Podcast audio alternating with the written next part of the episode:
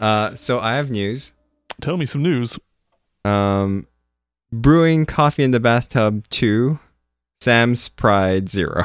Was it the same culprit? Yes. Okay. I need to learn my lesson. The problem is that we're trying to give her a bath before dinner time. Mm-hmm. And that's usually, I guess, when she does like to brew her coffee. Okay, so she's kind of got into that routine then. Right.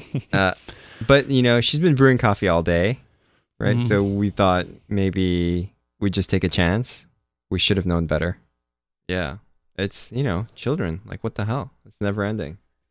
At least for the next 16, 17 years. Oh. Would you like children someday? No. Okay.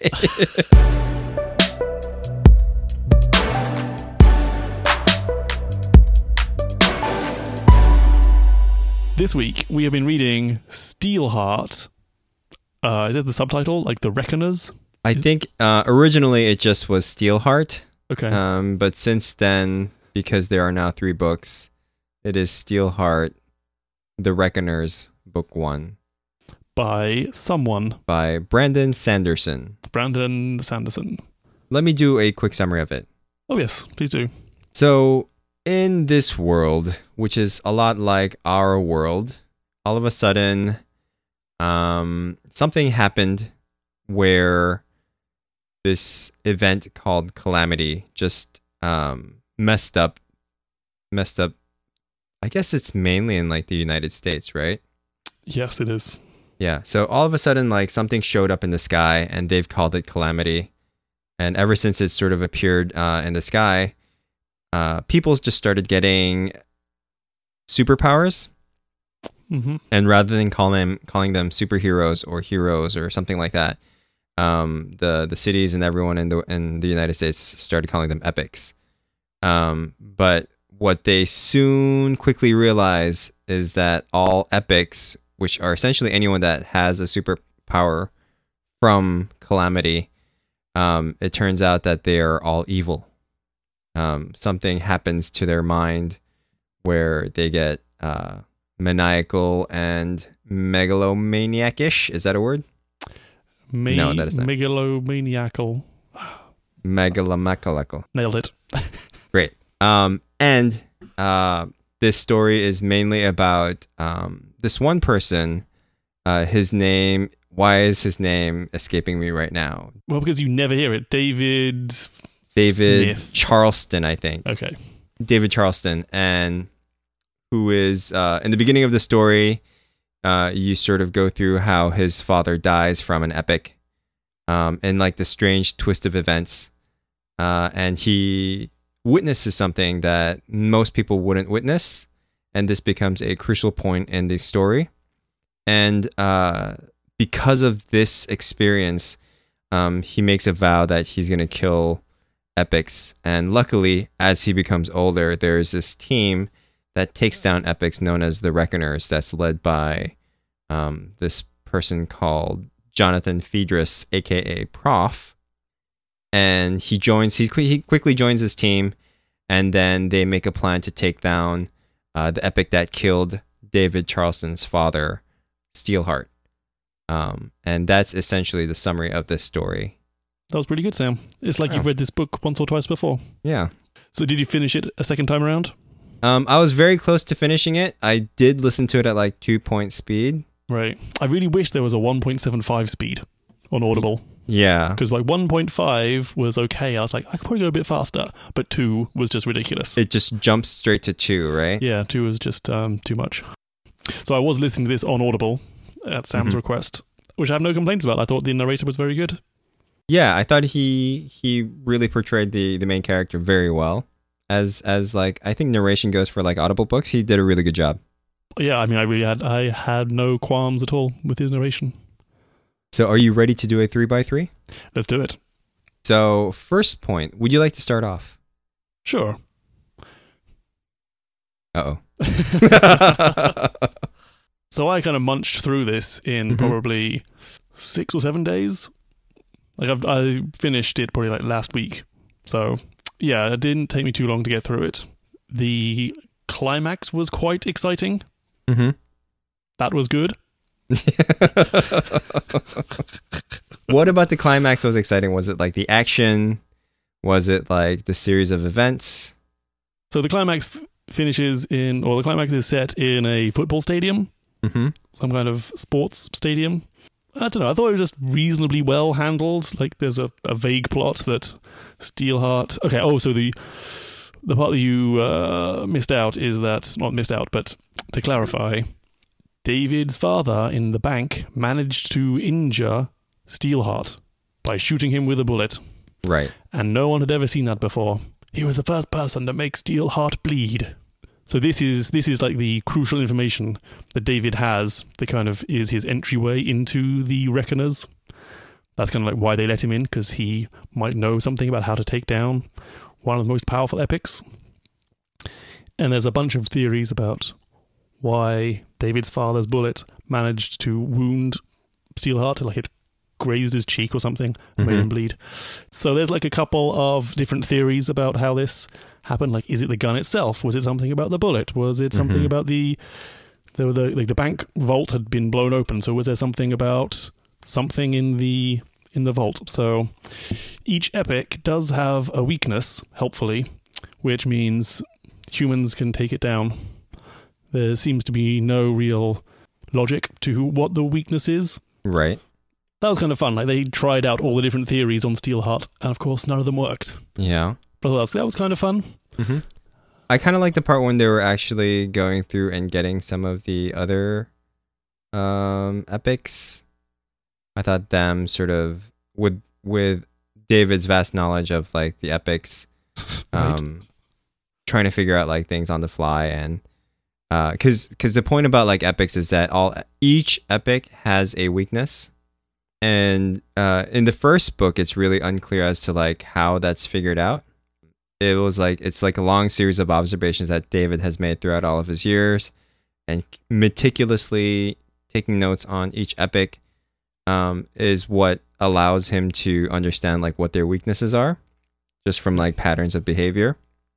But as the series goes on, there's a deeper side to how those weaknesses are formed. All right, I see. Yeah, which gets revealed, which is a little bit more interesting. Well, that's good, because yeah, they're rather unsatisfying. In the first book, you're like, really? That's his thing? Okay. And also the parable of like, do your homework, and then you will be successful. Right. It does get a little bit more interesting, and I think the first book did a pretty good job of carrying the story along to a point where like, you have this showdown essentially, which is what you're talking about. Let me get to my good point, which is, I thought it was entertaining. I thought it was like really, it was a good entertaining read. It was quite, I mean, it helped me do my spring cleaning in the apartment. It was pretty good. And it's like, I think it is a good beach book. I'd agree with that. Or a plane ride book. It's a quick, fun read. Mm-hmm. Your second point. There's going to be three of these, so. Oh God. Okay. You might have to jump in and help me find two more. So I do like the idea of an epic being evil. Oh, the anti-superhero? Yeah. I don't think we've really encountered anything mainstream that's kind of like this, where, you know, you usually get like a balance of good and bad, both having superpowers. But in this case, it's only the bad people, or like having a superpower actually causes them to be bad. Yeah, you're right, actually. Yeah, there's having supervillains, but no superheroes, mm-hmm. or so you think, at the beginning. Yeah, I guess that was kind of interesting. But you're right, like I am struggling to think of other examples of that happening in pop culture. Right. I'm sure there must be some, but... I think to me, like, that put off a pretty good start in terms of, like, shit, how are they going to handle a bunch of people with superpowers when they're just, like, regular people? And it immediately set it off in like a good tone of you wondering how this is going to happen. Yes, I mean, it is very convenient that they all have a single weakness. Thirdly, I thought the action was pretty good. Like, the way that it was written, it was never confusing as to like who's doing what action.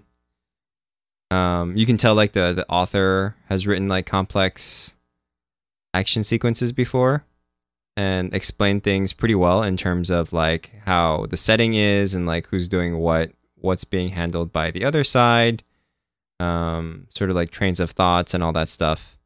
Yeah, that's a good point. I would agree as well. I think the like the stadium showdown scene, mm-hmm. yeah, you're right, was handled pretty well. Like you weren't ever confused as to what was going on, or and it seemed to be pretty well paced. So those are the good points. Yeah. Now to the bad points. Edwin, would you like to start off? This was the dumbest thing I've ever read in my life. Oh my god. Just pretty much every 10 minutes I was almost like, just my hands were scrunched together and clenched together in rage at like, just, oh, this is so dumb, I don't believe any of this for a second. Oh, anyway, so, I don't know where to start with this. Like, I did not believe this world existed. There are just so many problems with it. So Steelheart's superpower is he turns everything to steel. Well, that's one of the superpowers. Oh, right, and he has something else as well, yeah. So he turns the entire city of Chicago to steel for some reason. No reason whatsoever. Right, he has like mega rage, and apparently like that turned everything to steel. But it doesn't seem to be everything. Like, their steel does seem still to be windows. No, glass, I think they explode like, at some points. There was a description of this happening. And I was like, oh, they glass exploding? But there's also cars, and cars have tires. Probably presumably the tires aren't turned to steel. I don't know, they're just like this. I've had lots of problems with believing that someone had turned an entire city to steel. And there's also things like, sometimes the items are fused together, like in the bank. So they end up going back to the bank, and like a chair is fused to the ground, but then at the same time there's rubble which isn't fused together. It seems to be like, I just didn't really believe that this has happened. And like water, like he turned the lake to steel, but only some of it. And so then the second problem is that one of his minion epics has also made it permanently nighttime, which again I found very problematic in terms of, I mean, for a start, why would you want to rule over a city made entirely of steel that's permanently nighttime? Ecology will break down if there's no sunlight. I mean, I think also then the population has huge vitamin D deficiencies. Which adds to fear. Sure. Right, and then, you know, you're like, okay, well, the entire biological ecosystem would shut down in this city that's entirely made of steel and is in permanently nighttime. Also, does this mean that the sun doesn't get to that? Is it like minus 223 degrees Celsius because there's no heat from the sun? How would that work? And then there's also this like food, there's this sort of explanation, like food comes in from places sort of, but that's never really explained. And then presumably at some point it stops being night when you get far enough outside New Cargo. Oh, I don't know. So I think there's a difference between fiction and guns, steel, and germs, and like the economics of a story. But yeah, I guess one of my bad points is that it is very much a young adult novel. Yes, it is. And that's mainly the beef that I had with it. Is the thing is, I think like this could have totally worked without having it turned to steel and without having it being permanently night. You know, right? I really struggle to find a reason for that to have any influence on the story whatsoever. Yeah, but yeah. I can see... It was just dumb. I was just like, this is just dumb. But for some reason, why didn't that bother me so much? Well, you know, I'm a pedant. I think past experience does bear this out.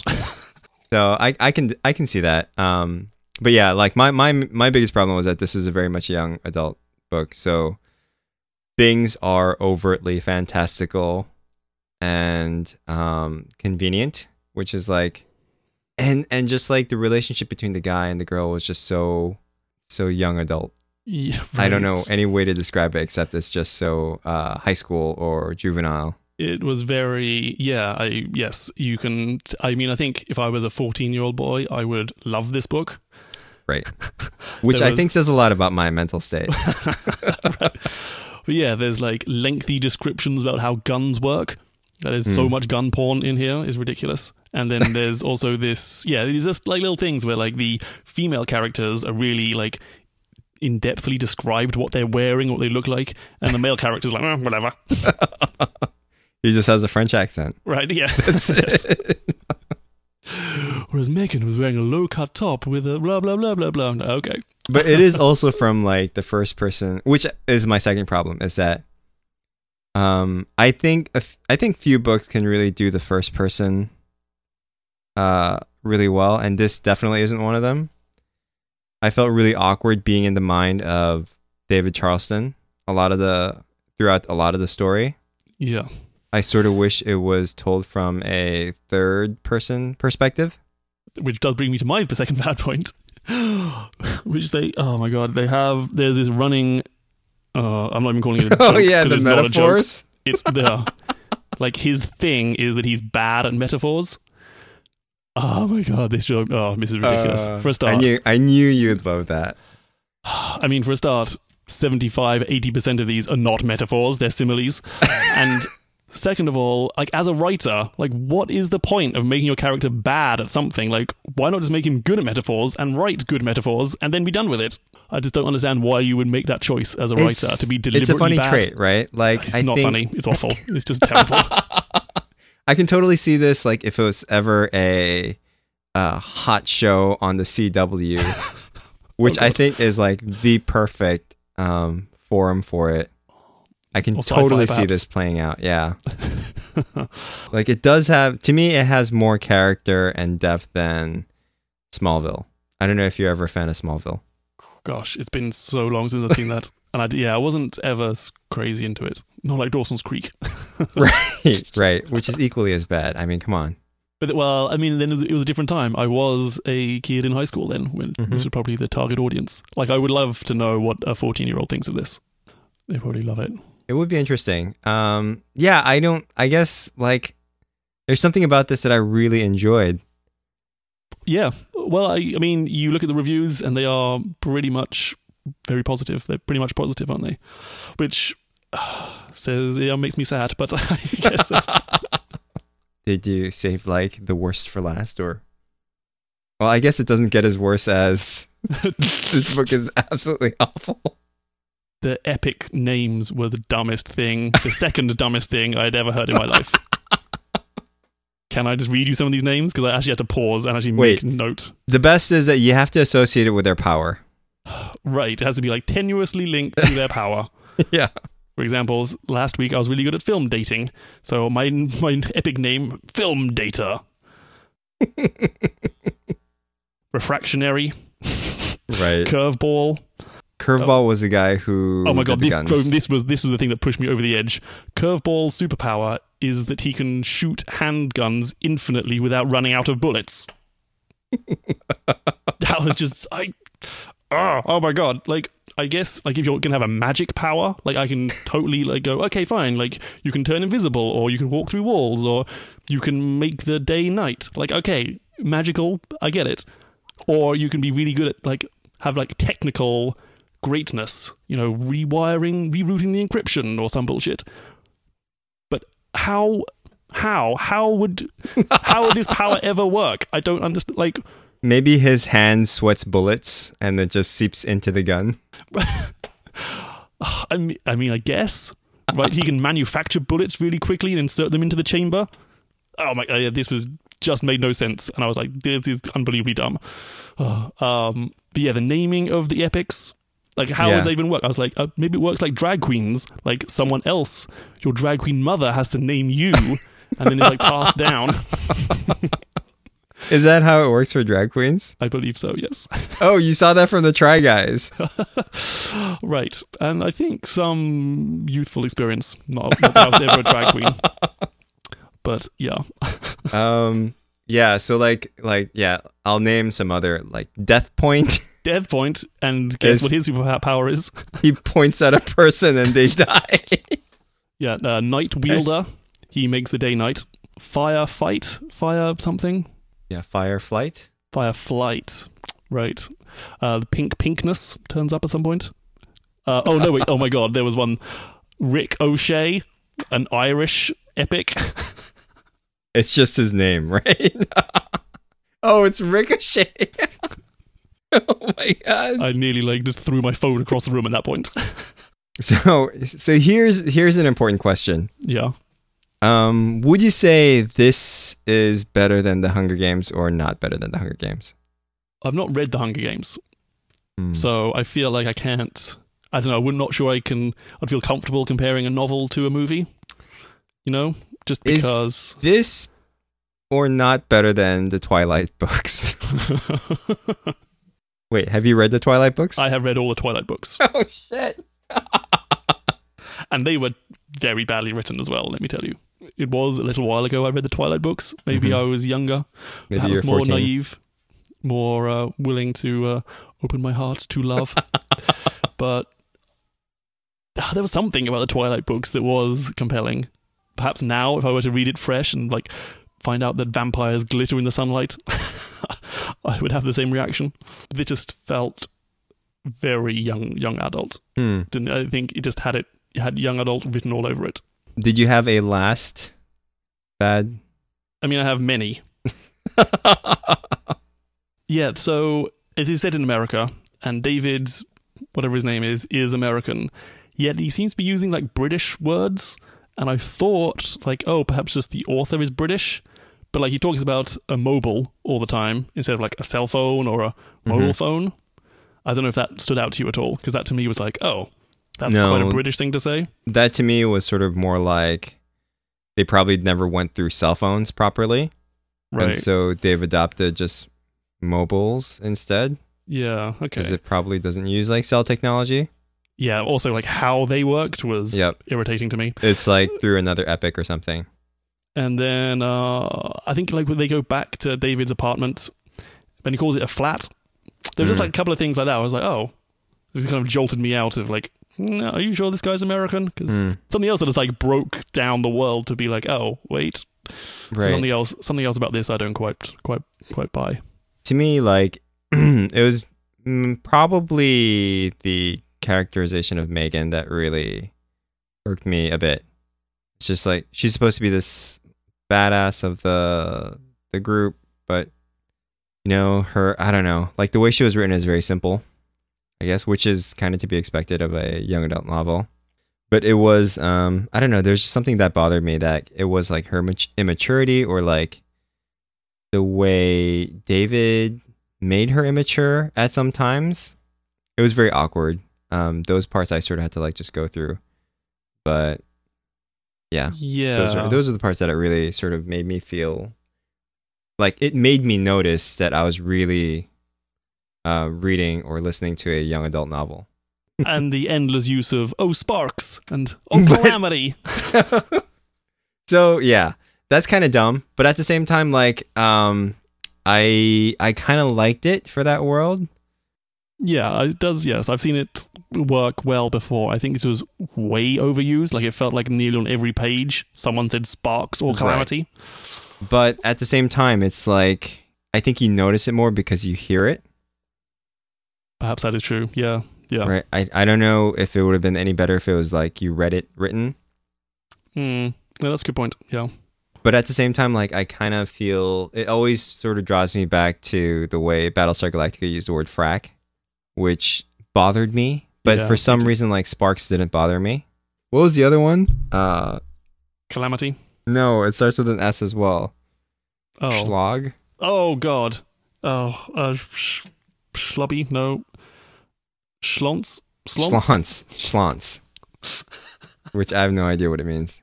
I don't even know if it's an actual word. It's not an actual word, no. But I kind of didn't mind that, I'll be honest. Right. It's like, it's kind of a nice word to hear. Like, it's just something pleasing about it. Schlons actually means penis. Well, there you go. In Yiddish. Oh, well, we've learned something new today. Huh. That's a little risque for this young adult novel. Yeah, so future points, Edwin, sir. Having nothing to do with this ever again. So you're not going to read book 2 and book 3? Absolutely not, no. I'll ask you what Calamity is, because that is something that's kind of hinted at, like, right. Is it aliens? Is it a star? Is it a government experiment? Although governments don't exist anymore, so... I'm on the third book now, which is supposedly the final book. It is the final book. And the book is called Calamity. And oh, Calamity! Exclamation points. It is a epic. Calamity is an epic. That is floating. So the other thing is, it does get better. Like the second book, I feel, was a lot better. Is it set in New Cargo still? No. It moves away to a different city. They made the whole thing about how like New Cargo is the only place with like electricity, food, and jobs. It is one of the places where like the epic that was ruling it was the most serious about infrastructure. Because he loves steel. He is like a industrialist. I don't know. Like he made sure people had.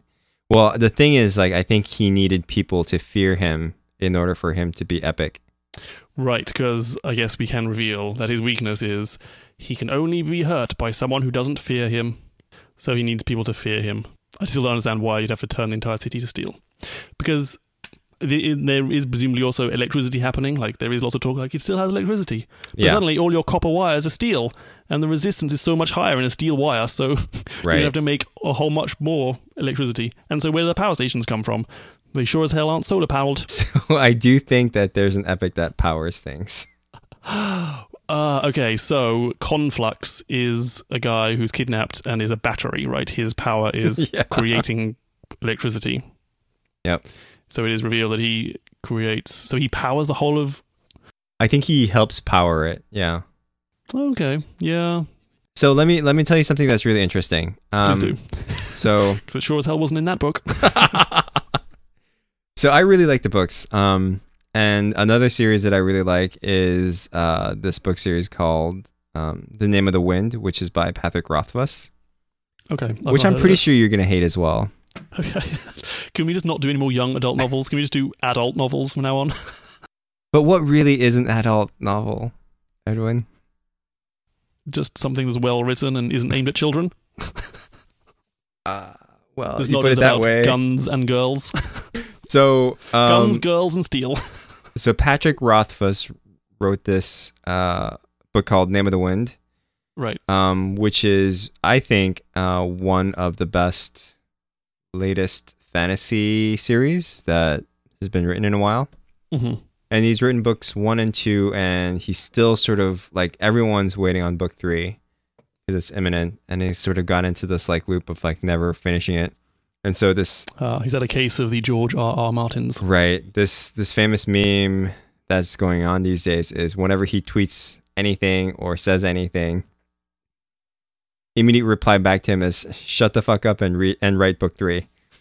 Right? Which is kind of sad. And Brandon Sanderson, on the other hand, if you go to his site, this guy is like a writing machine. He's actually taking over Wheel of Time series, which is this like really long ongoing fantasy series that are like 1,000 pages long each. And these are like these really epic stories that people love, right? On top of that, he also is writing this series called The Mistborn, which actually is an adult series. Okay. And that's also pretty good, but it's more like fantasy stuff, which I don't think you'll like. But this guy is so prolific that he is writing like 4 books concurrently. Oh, and he's also writing like the Stormlight novels, which is crazy. That's just absolutely insane. And the thing is, the best part is like you go to his site, he has a progress bar on each book that he's writing. Wow. And so you can see that's like, cool. Yeah, you can see how far along he is with each book. And Calamity, I thought it wouldn't come out until like next year. It actually took him less than a year to get this book out. So it's been like... I'm biting my tongue. I mean, you can tell. But I think he uses like the Calamity series, like the Reckoner series, to like get away from like his serious writing, which is understandable, right? Right. And which I think was one of the reasons why I liked it is because it was just really easy to get into. Yes. Yeah, that's true. Yes. Yeah, like the opening scene is... It's pretty good. Yeah. Quite gripping. Despite there is some confusion as to whether David is deafened or not and what he can and can't hear after explosions, but that's fine. Right. So, Brandon Sanderson writes a whole bunch of books and Patrick Rothfuss is sort of stuck on book 3. And every time Brandon Sanderson writes a book on this series, like Patrick Rothfuss actually rates it on Goodreads. Haha. Right. But he always writes it as 5 stars. And his comments are always like really sarcastic. So Patrick Rothfuss writes, I got a chance to read an early version of this a little while ago. Needless to say, I jumped at it.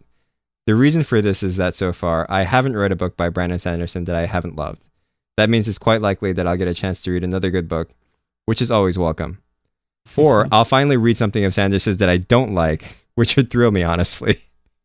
Why? Well, because Brandon writes so much faster than me. It only seems fair that some of his stuff should be crap.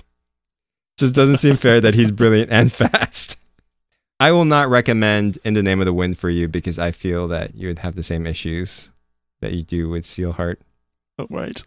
I might, however. No, never mind. I'm going to stop recommending these fantasy stories for you. I'm going to continue reading Calamity and I'll report back on it. Yeah. How out of 5 stars? Should I even ask? It certainly does have an audience. Like, let's be honest here. Like, it's very well reviewed by a vast majority of people. Bear that in mind. You might be one of those people that like it. Yep. I did not. So 1 star for me. Okay. Fair enough. Can I give it 0 stars? No, I think 1 star is actually the lowest. Fine. It's a 1 then, yes. Yep. So yeah, I give it a 4. I really liked it. Yeah. Are you serious? I'm serious. Wow. I really enjoyed it. Like, I kind of want to see where book 3 takes me. Like, I would even consider book 2 like a 4 star. I like my young adult novels.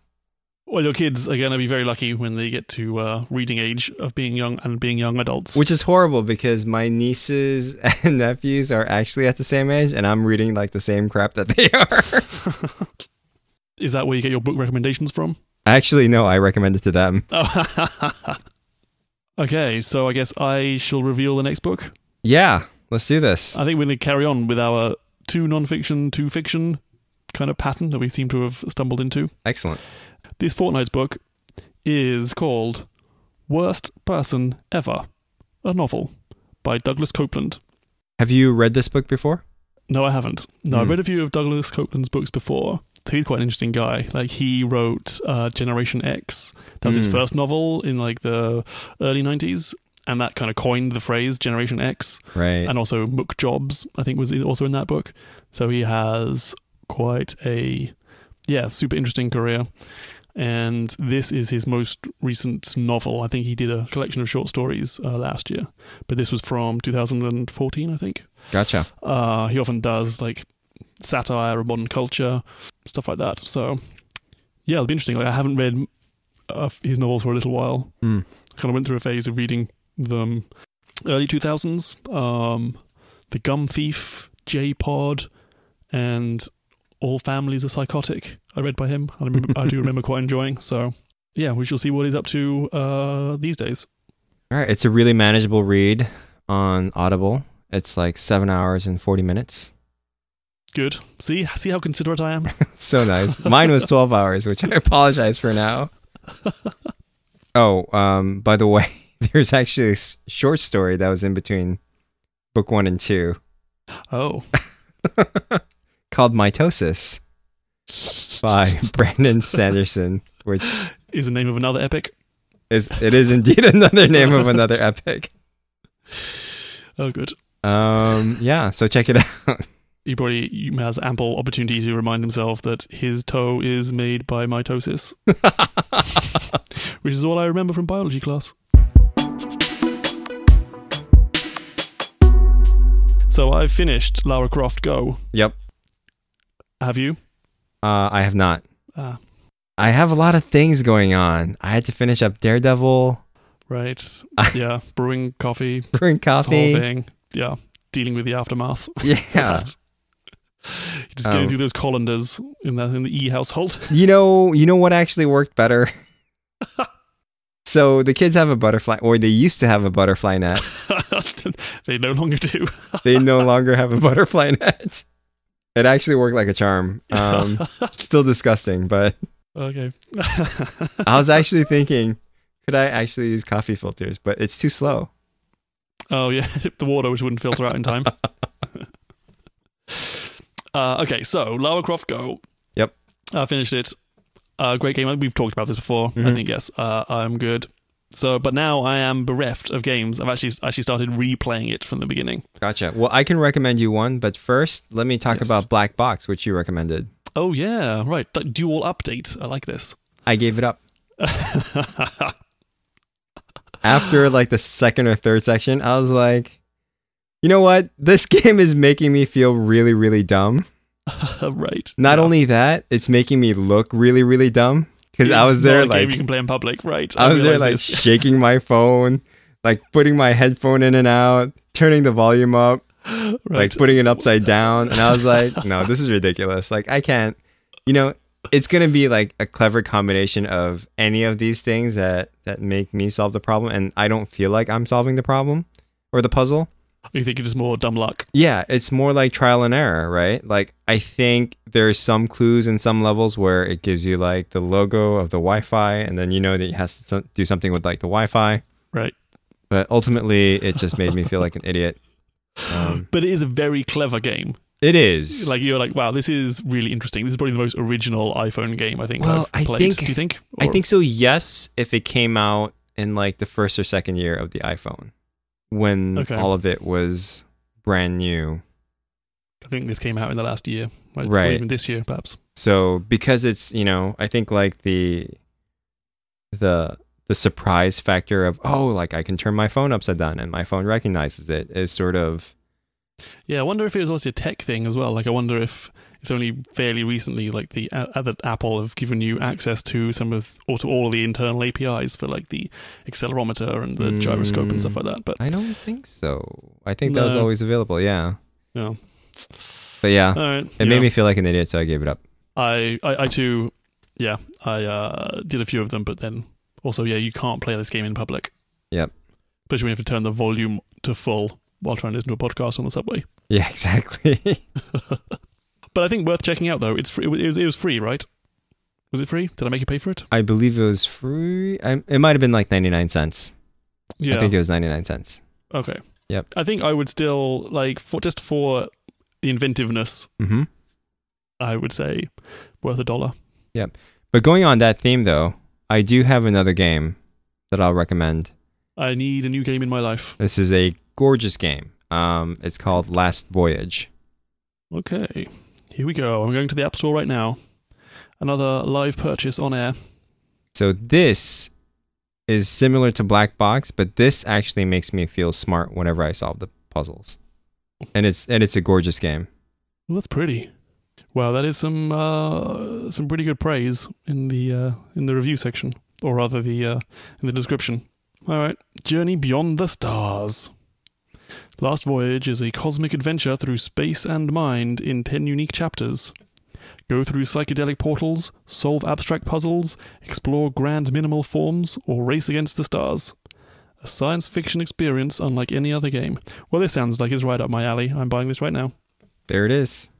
Nice. Do you have a Ninja update this week? I do. I updated it last night. Are we ending on a downer again this week? Not so much. I think this one has a little bit more potential. Okay, let me just have a look at this thing. Whoa, that's awesome. I like the dots. Thank you. It's good shading.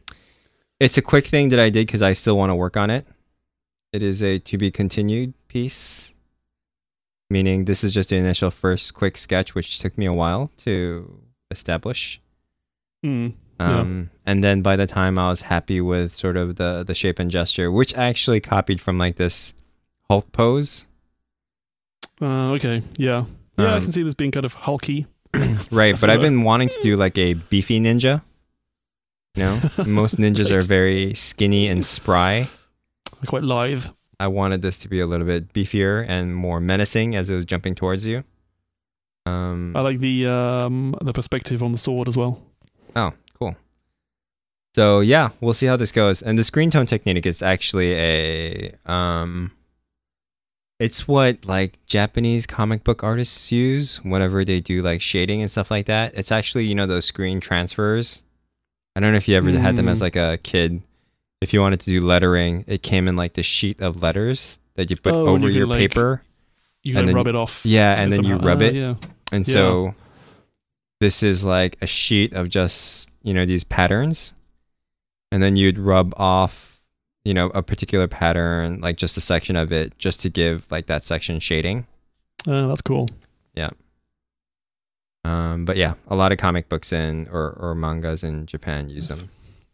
So will you? Are you taking an iPad Pro and an Apple Pencil on to Stockholm with you to do some sketching on the flight? I will not.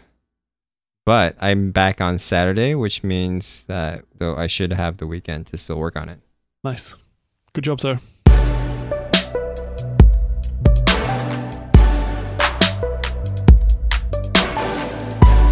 Okay, my kid is crying.